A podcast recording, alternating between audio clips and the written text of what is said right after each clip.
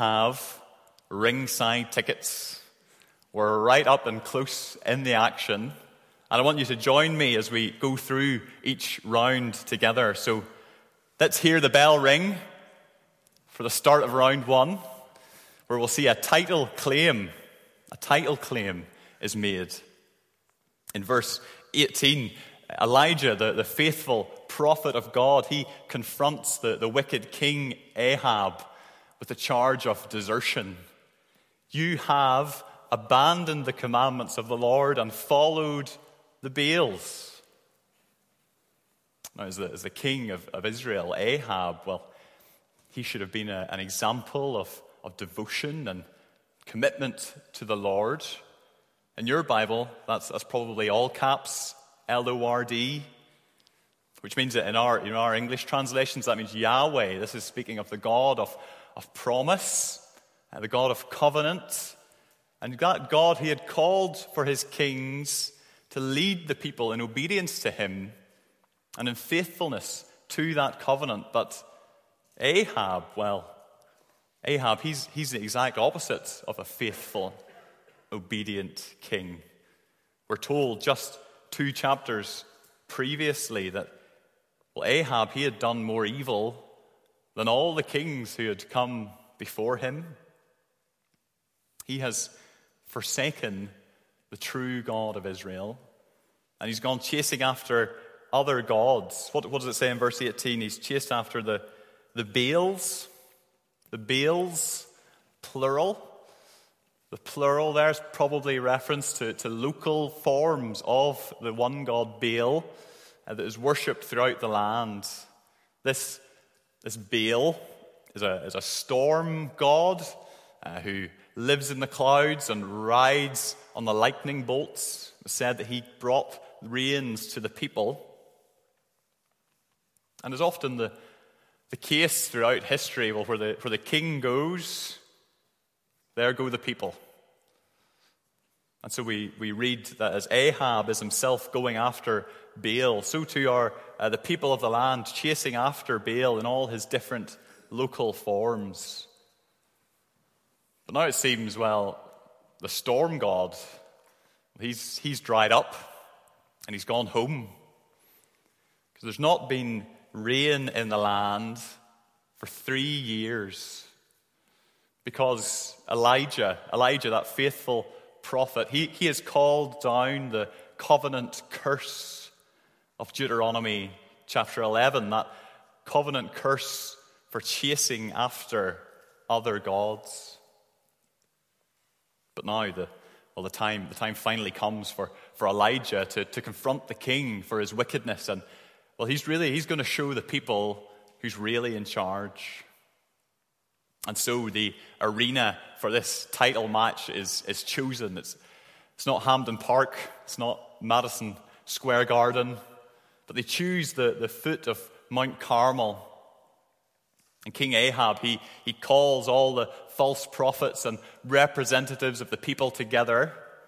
And the challenge is laid down in verse 21. Look, look at verse 21 with me. How long will you go limping between two different opinions? If the Lord is God, follow him. But if Baal, then follow him. It's quite the moment, isn't it? Elijah makes it perfectly clear there can only be one undisputed champion. There's only one who is worth following. There is only one God.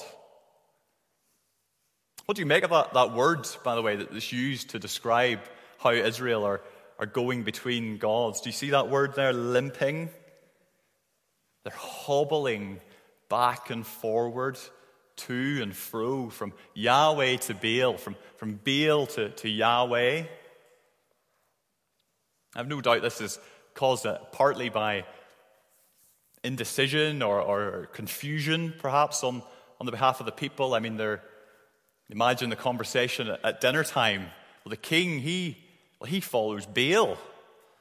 But our, our forefathers, well, they, they followed Yahweh, so, well, who should we follow? I'm sure, I'm sure that confusion is, is part of it. But I think there might be more to it than that as well. Could, could it be that the people, perhaps the people are they're trying to have it both ways? They're trying to serve two masters. They want to, they want to avoid the, the wrath of the king Ahab, who, well, they know he's killed thousands of followers of Yahweh, so they worship Baal. But they remember their, the God of their forefathers who had never forsaken them, who had, blessed them in so many ways, and, and even had led them into the land in which they now dwell. So they, they worship Yahweh. And so they amble back and forth, picking and, and choosing what suits them. But Elijah, however, Elijah, he isn't, he isn't pulling any punches in this title match. Choose who you will follow, one or the other. This is a sort of a you can't have your cake and eat it sort of moment. But, but Israel, well, they want to embrace the, the, the spirit of a, well, a former prime minister of ours who said, Well, my policy on cake, I'm pro having it and pro eating it. But when it comes to us tonight, when it, when it comes to our, our hearts, when it comes to our worship, when it comes to our devotion, we cannot have it both ways. Our Lord Jesus, he, he taught us that too, didn't he? You cannot serve two masters, for you will what?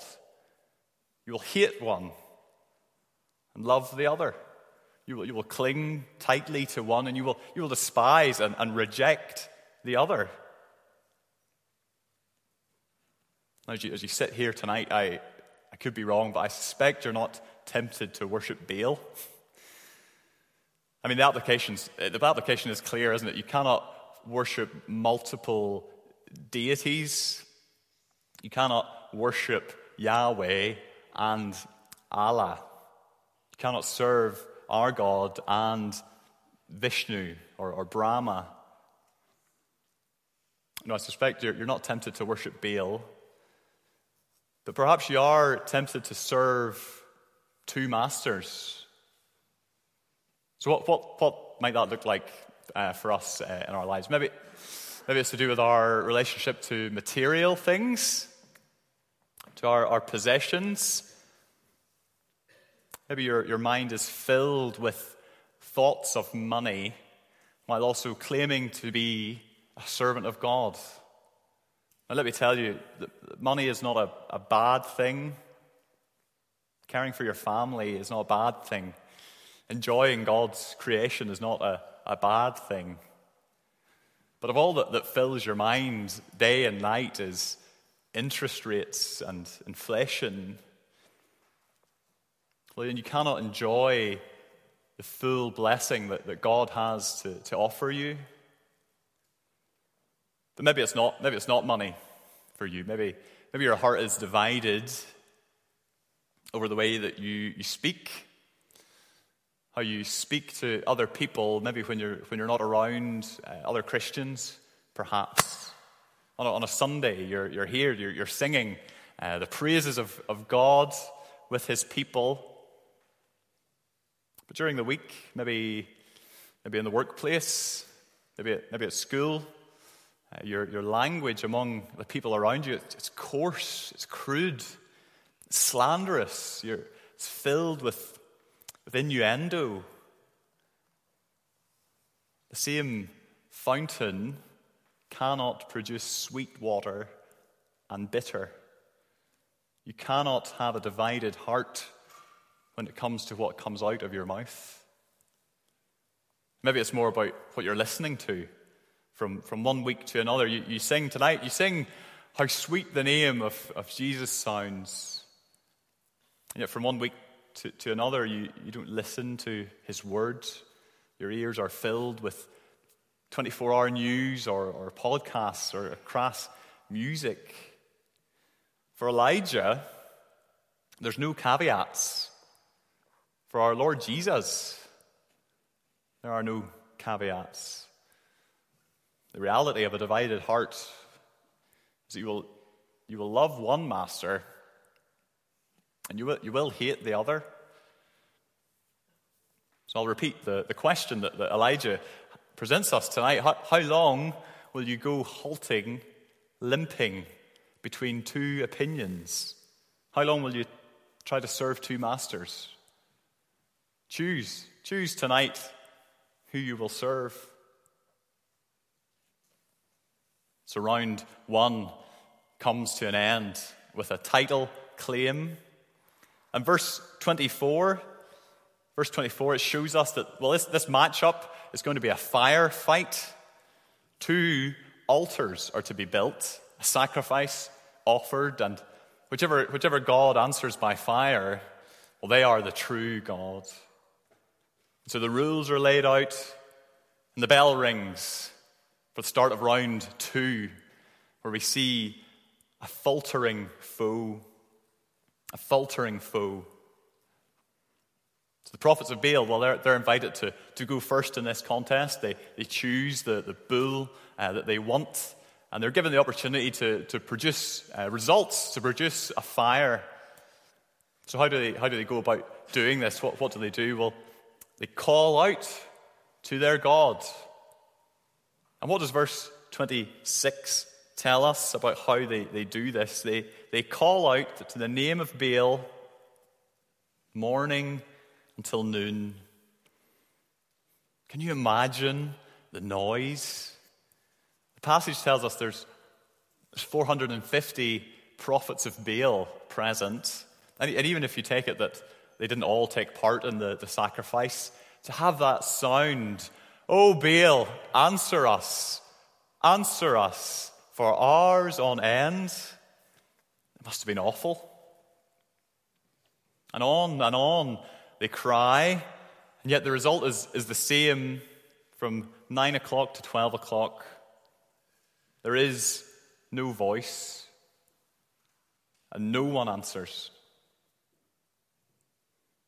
Did you, did you notice a word that we, we've seen already in this passage as well, cropped up again in verse 26? What are the, what are the prophets doing while they're crying out for answers? What are they up to? They're limping around the altar. Limping around, hobbling along, ju- just like the people of Israel have been doing. See, the, the, the people and the prophets, well, really, they're, they're one and the same. Those who, who worship Baal, really, they're, they're just the same as those who lead the worship of Baal. They are, they're unsteady, they're, they're stumbling, they're staggering as they go along. And, well, our prophet Elijah, well, he's just taking it all in. And he sees this moment now, after hours upon hours of silence, he sees this as his chance to, to speak up. They say that sarcasm is the lowest form of wit. But for our prophet here, well, it's really it's the highest form of intelligence. Elijah, he, he knows the, the myths about Baal. He knows the stories of him going out to war, of him going out traveling, of him going to sleep. So he uses these stories. He, he takes these stories about Baal that the prophets would have been familiar with and, and he uses them against them. And it works. They redouble their efforts and they begin, they begin self mutilating in an attempt to get Baal's attention. They, they cry out all the louder and they become, they become incoherent as they rave on into the afternoon. Surely now, us sitting here, we, you can't help but feel a sense of, of, of pity at the scene, some sadness of what's going on here. I mean, hours and hours of, of shouting and, and limping and, and dancing and, and cutting and, and, lacerating. It, it, it makes a sorrowful sight. And, and in this context, in the midst of all of this noise and ceremony, the end of verse, verse 29 is absolutely devastating. There was no voice, no one answered, no one paid attention. Their cries for an answer, they're met with silence. They were no doubt zealous. They were certainly sincere. But the truth is, there, there, is, there is no answer, there, there's no voice. Not because, not because Baal is, is busy, not because Baal's off at war, not because he's sleeping. Baal does not answer because Baal, Baal isn't God. In this divine duel for the hearts of God's people, Baal, well, Baal finds himself faltering and staggering. He's reeling, he's limping, just like the people and just like the prophets. And it's not just that, it's not just the limping that's paralleled that, that we have in this passage. Look, look back again, look at verse 22 with me. After Elijah, he, he, he's issued the challenge to the people, and the people haven't answered him a word. And now that the challenge is underway, the God that the people have, have chased after, well, he, he proves himself to be just like them silent, mute, unable to, to answer the challenge. And I think our world is a world full of people crying out for, for answers. People are full of questions. The CU Events Week this week will hope to answer some of those questions, looking at hope that we can have in Jesus. But it's not just, it's not just me up the front saying this, it's not just the, the CU guys that are saying this. I, I think someone that really nails this on the head, it's not, it's not John Calvin, it's not Billy Graham, it's Billie Eilish. Do you know who Billie Eilish is? There's some blank faces in the room. Billie Eilish, she's a singer songwriter. One of, the, one of the biggest songs of last year it was, was written by her. Maybe you know it. It was entitled, What Was I Made For? The repeated refrain of that song asks that question over and over again What was I made for? What was I made for? And no, no answer comes to that question. There's just, there's just silence. The question just hangs in the air. Now, now Billie Eilish, the, the, the writer of that song, she, she was worried that the song might not do very well, that people wouldn't, wouldn't understand it, wouldn't get it. But clearly that song has resonated with, with millions of people. Because it won a Grammy last week people are asking these questions. People are asking, what, what was I made for? And the culture seeks to give answers to these questions, but we just end up, just end up drawing blanks. What was I made for? Why, why am I here? Will there ever be, will there ever be justice? Does anyone actually care out there? Let me tell you tonight, it's good to ask those questions. It's a good instinct within you that, that is looking for, for answers to these kinds of questions. But I hope I want you to see tonight that asking the wrong people, going to the wrong sources of information, it will just end with silence. And that silence is, is crushing. It just, it just forces us it just forces us inward. We, we just look inside for answers. But, but you and I know when we, when we look inside, we, we seldom find answers. We just find more questions. So let me encourage you tonight. Bring your questions to God. Bring your questions to Yahweh, to the Bible. Speak to God in, in prayer. Speak, speak to a Christian that you know, someone that's brought you here. Speak to me. Speak to God, and He will hear you. And He will begin to answer some of the questions that you are asking. Tonight, for you, tonight it could be the end of the sound of silence, it could be the beginning of the sound of a joyous hope. Well, are you ready for round three?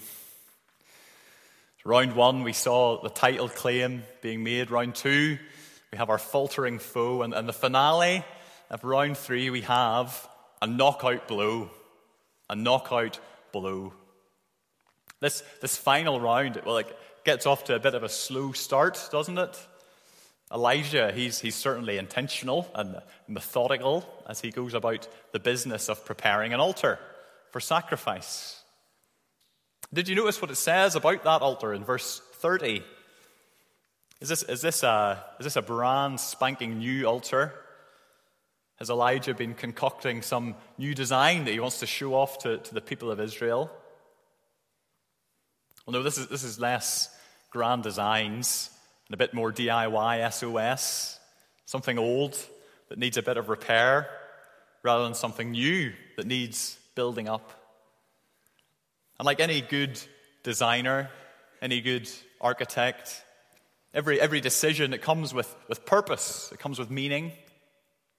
So look at some of the features of this altar before you.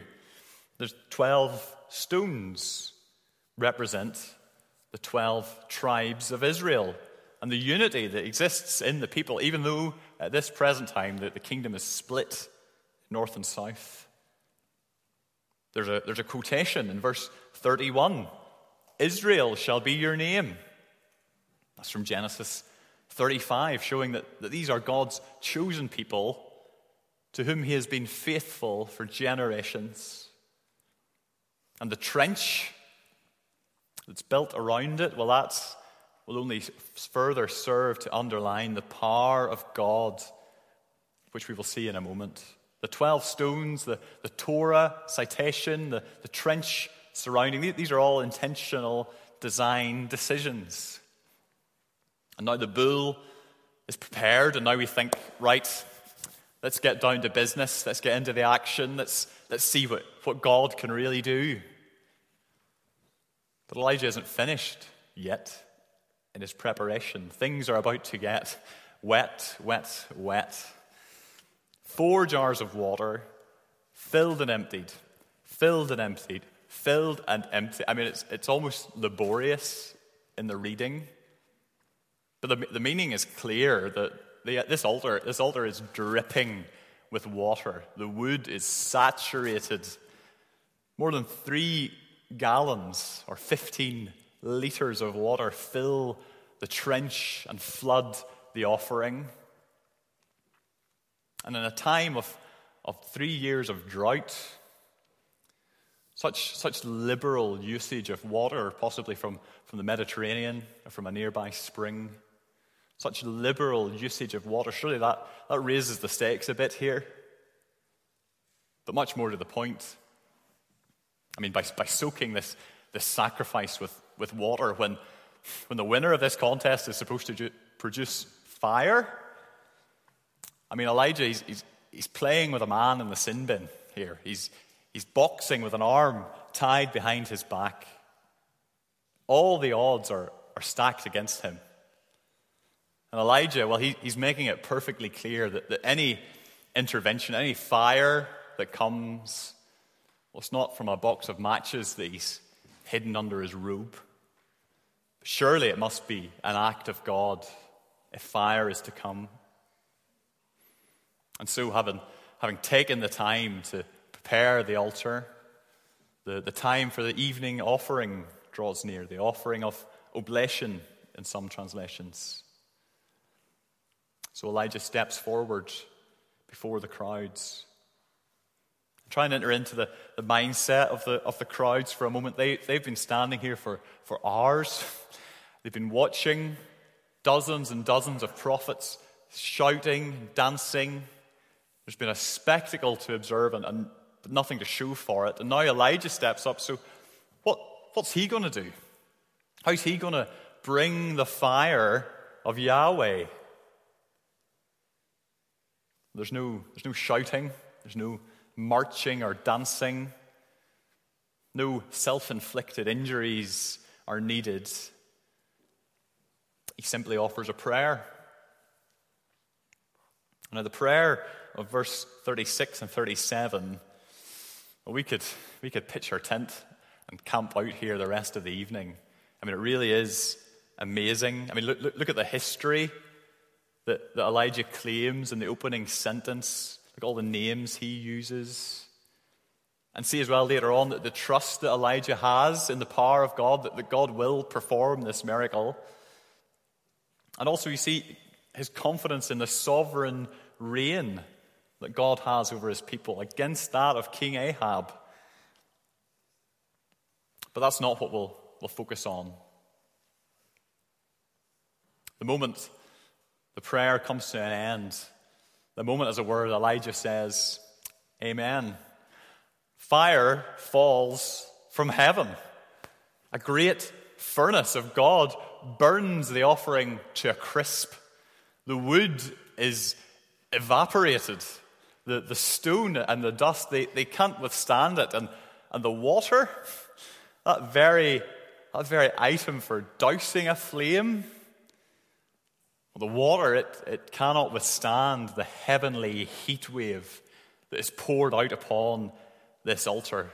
The fire is all consuming. And the winner, well, is undisputed. All the offering is burnt up. All the people bow down in praise of the one true God. And all the prophets of Baal are brought to justice. The laws of the Old Testament Israel, they, they called for, for false prophets and, and idolaters to be put to death. For you see, these false prophets had led thousands of God's people astray and had led them into death through idol worship and, and drought. And the Lord, well, He answers their drought in the closing verses of this chapter. I mean, there's long awaited rain. A cloud appears on the horizon, and the drought is over. That whole section, that whole paragraph, is, is, it's worthy of a sermon on its own. You'll be glad to know I'm not going to do that just now. No, we can't, we can't focus there. We can't focus on the sign of the cloud. We can't, we can't focus on even Elijah's prayer. No, I want us tonight, as we close, I want us to focus on really the, the center point of, of this event, the thing this, this event revolves around. It's that, that sacrifice that's offered on the altar. Please, please stick with me in this. See, in, in Israel, there were perpetual sacrifices, repeated offerings of the temple system. They all they were all designed to point forward to, to something better. And yes, this, this sacrifice that we looked at, this is something amazing. I mean, this really is a, a display of, of God's power and, and His majesty. But it would, it would only be a matter of days before another sacrifice was needed, another bull to be slaughtered, another, another goat to be offered up. See, this, this sacrifice, yeah, yes, of course it was special, but really it, it foreshadows, just like the offerings of the temple system, it, it foreshadows a, a better offering, a greater sacrifice that be made not, not at Mount Carmel, but at Mount Calvary. See, on the cross, our, our Lord Jesus, He he offered himself a sacrifice. He offered himself to the fires of, of God's wrath against sin to save a people for himself. Our Lord Jesus, he, he was not like us with our divided hearts, but he was fixed on the will of the Father to redeem a people for himself.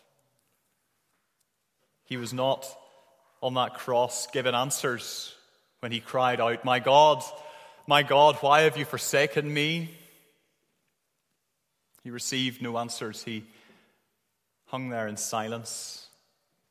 He was alone. He was forsaken. He experienced an unanswered prayer like he had, ever, he had never known. But he did that for us. He did that so that, so that we would never be forsaken, so that we would never be alone, separated from God. He bore the flames of the Father's indignation against sin. But unlike this sacrifice tonight, he, he was not consumed. Oh, he certainly died. A, a spear was pierced in his side. He was buried in a, in a tomb. It was sealed with a stone. It was guarded by Roman soldiers. For our Lord, well, the odds, the odds were stacked against him. And yet he rose, he rose triumphant over, over death, over, over sin. He defeats sin and the devil. And now he shows us the future that awaits us if we trust in him. It's not a future of rain, it's a future of resurrection. And so tonight, have you been left in, in silence with your questions? Do you see in your heart a division? Look with me then, not to the cloud, but to the empty tomb. You will find there a risen Savior who has risen for your salvation. Look to the Savior tonight. He can change your heart in love. And you'll find in Him, you'll find full assurance and full salvation. Praise His glorious name. Let's pray to Him now.